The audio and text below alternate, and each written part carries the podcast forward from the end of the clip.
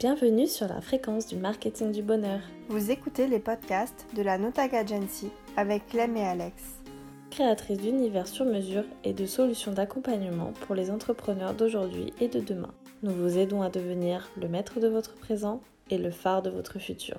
Retrouvez des pistes de réflexion et les réponses aux questions que vous vous posez dans votre quotidien d'entrepreneur. Nous sommes ravis de partager ces moments avec vous. Bonne écoute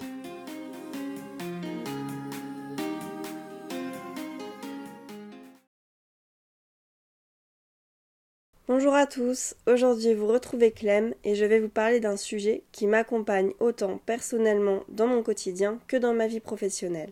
Pour ceux qui ne me connaissent pas, je suis graphiste depuis plusieurs années maintenant et comme un grand nombre de créatifs, je suis une passionnée d'art et de design. Vous aurez sûrement envie de me répondre que l'art, c'est quelque chose de très vaste. Mais comme il en faut pour tous les goûts, l'art ne cesse jamais de se créer, d'évoluer et de se réinventer. D'une personne à l'autre, l'approche et la sensibilité artistique ne seront pas les mêmes. Aujourd'hui, je ne vais pas généraliser le sujet, je vais plutôt vous parler de moi. Je vais vous parler un petit peu de la place que je donne à l'art dans ma vie, de comment je m'en nourris, des leçons et des bienfaits que j'en tire, mais surtout ce que j'en fais, pour qu'ensuite vous pouviez à votre tour intégrer l'art dans votre quotidien. Mais commençons par le début. Je pense que l'on peut naître artiste, mais aussi le devenir. Dans mon cas, je suis née de parents très créatifs et amoureux de l'art. Mon père, au-delà de sa carrière professionnelle, était peintre, et je l'ai souvent vu pinceau à la main. Mes parents, eux, se sont rencontrés sur une scène de spectacle. Alors oui, je peux le dire, avec mes sœurs, nous avons grandi dans ce milieu, et je pense que c'est en partie là qu'est né le début de mon approche et de ma sensibilité artistique. Et petite artiste dans le cœur, j'en ai donc plus ou moins fait mon métier. Je vous dis plus ou moins, car la fameuse question le graphiste est-il un artiste reviendra souvent.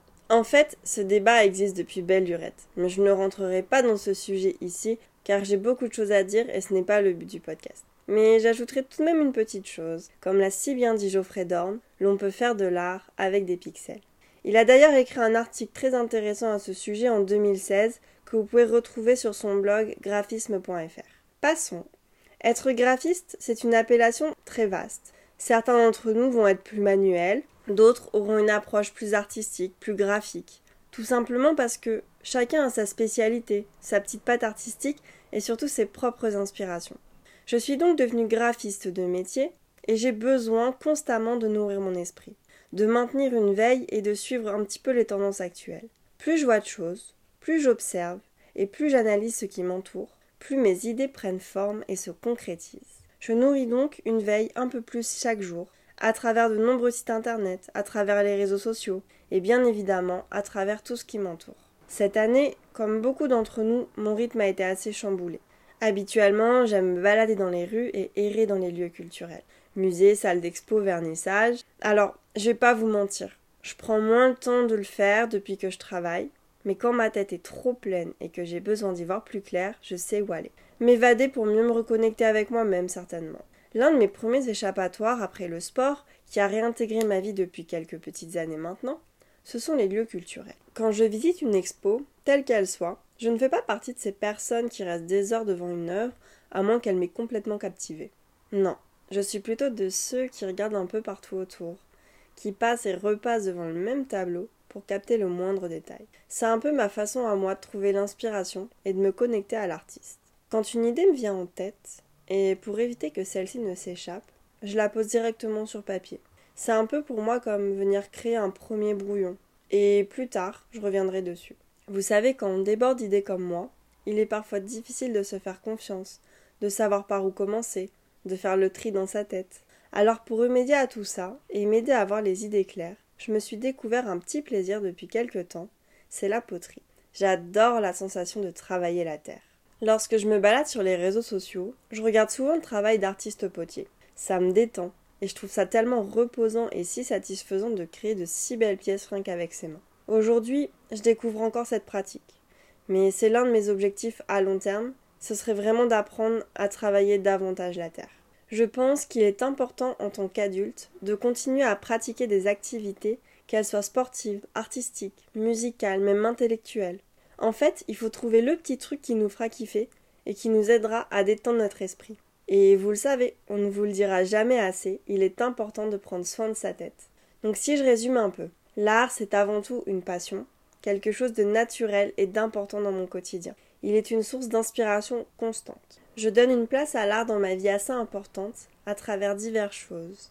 Les lieux culturels et la poterie comme je vous l'expliquais juste avant, mais aussi à travers les livres que je lis, ou que j'aime ouvrir de temps en temps juste pour les feuilleter, à travers les voyages, la musique, le cinéma, par Internet et ses nombreux sites, je négligerai d'ailleurs jamais mon rapport à ce support, par des activités manuelles, mais surtout par la vie qui nous entoure. Gardez toujours en tête qu'à chaque coin de rue et dans le monde entier, il y a quelque chose à prendre. Avec le temps et la pratique, j'ai compris que l'art avait de vraies vertus thérapeutiques. L'art m'aide donc à trouver des réponses à mes questions, il m'accompagne dans le développement de mes idées. J'ai d'ailleurs pendant un temps voulu devenir art thérapeute, mais mon amour pour le design était trop fort. Mais si jamais vous voulez en savoir un peu plus sur cette pratique, je vous invite à découvrir notre kit sans pression que vous pouvez retrouver sur notre site internet. Dans ma vie de tous les jours, l'art m'aide donc à trouver des réponses à mes questions. Il m'accompagne dans le développement de mes idées et m'aide simplement à comprendre et à maîtriser mes pensées pour qu'une fois sur papier, elles prennent un tout autre sens. Parfois, pour X raisons, notre esprit est trop encombré. On a du mal à être productif, à apporter de bonnes énergies autour de nous, et il est même parfois difficile de se concentrer car notre tête est nulle part et partout en même temps. Et vous vous demandez sûrement si j'ai une petite solution à cela. Alors, encore une fois, je ne fais que vous partager mon expérience, et j'espère que mes pratiques et mes conseils vous accompagneront vous aussi. Mais peut-être qu'à partir de là, vous allez simplement trouver vos méthodes et créer votre propre expérience. Et si c'est le cas, n'hésitez surtout pas à me la partager. Quand ma tête est donc pleine à craquer, ce que je recherche en priorité, c'est l'organiser. Mais pour éviter un maximum d'en arriver là, voilà comment je procède. Dans un premier temps, j'organise mes tâches journalières. Cela m'aide donc à rester focus sur mes objectifs et à lutter contre la procrastination. D'ailleurs, je vous invite à voir aussi mon ancien podcast sur ce sujet, si vous ne l'avez pas encore écouté. J'alterne mes tâches de manière à faire autant de choses pour ma vie pro que perso. J'y divise toujours mes gros objectifs en plusieurs petits, afin de voir une évolution et ne pas me retrouver submergée ou démotivée. Certaines tâches me demandent aussi plus de concentration que d'autres, et j'y prête une grande attention. À partir de tout ça, je répartis cela dans un petit carnet. Écrire permet vraiment d'avoir une vision plus précise et aide à la productivité, alors je vous invite vraiment à le faire. Dans un second temps, j'essaie de m'accorder du temps et de faire des choses que j'aime, comme les activités manuelles. On dit que d'être heureux rend l'esprit plus créatif. Mais il faut savoir que dans certains cas, comme dans le mien, la création contribue également à mon bien-être et donc à mon bonheur. Quand je ne crée rien pendant un temps, je me sens vide, comme s'il me manquait quelque chose. Alors j'ai de la chance, j'ai un métier qui me permet d'être créatif une grande partie de mon temps. Mais j'aime aussi créer des choses en dehors de mon travail. Il faut savoir que pour créer, il faut du temps. Et si on ne prend pas plaisir à le faire, ça n'a pas de sens. Si vous n'avez pas l'âme d'un créatif, sachez que vous pouvez trouver une toute autre méthode tout aussi efficace. Au-delà de tout cet aspect positif que l'art m'apporte, il m'arrive depuis peu de pratiquer l'art de manière plus thérapeutique. Je vais d'ailleurs vous partager ma première expérience dans ce domaine. Petite, je faisais un cauchemar, et un jour j'ai voulu comprendre cette vision que mon cerveau me renvoyait. Pourquoi ces images me glaçaient le sang et me tétanisaient? Alors j'en ai parlé à un ami qui a une approche assez psychologique et qui trouve toujours les bonnes réponses. Il m'a demandé de lui décrire ce fameux cauchemar, mais aucun mot ne venait, et il m'était impossible de trouver une façon de le dire ou de le raconter. Alors je l'ai dessiné, et je me suis filmée, filmée en train de dessiner cette représentation comme si elle était dans ma tête. Aujourd'hui, je ne sais toujours pas pourquoi mon cerveau a cette image, mais de l'avoir mise sur papier, de l'avoir représentée à ma façon, ça m'a permis d'extraire cela de ma tête, de l'exprimer, et ça m'a fait un bien fou. On garde en mémoire beaucoup de souvenirs, et parfois cela fait du bien de les exprimer. D'ailleurs, savez-vous qu'il existe plusieurs types de mémoire La mémoire sensorielle, qui dure souvent un fragment de seconde, la mémoire à court terme, qui elle va durer quelques secondes voire une minute, et la mémoire à long terme qui elle dure plus d'une minute. Si aujourd'hui je pouvais vous donner trois conseils pour que l'art prenne une place tout aussi importante que moi dans votre quotidien, ce serait écouter et regarder ce qu'il se passe. Observez et apprenez à vous inspirer de l'existant. Créez votre propre art. N'oubliez jamais que l'art est accessible à tous et qu'il ne peut vous apporter que du positif. Alors ne soyez jamais freiné face à lui et essayez de le comprendre et de le vivre. Merci d'avoir écouté ce podcast. Je vous dis à bientôt.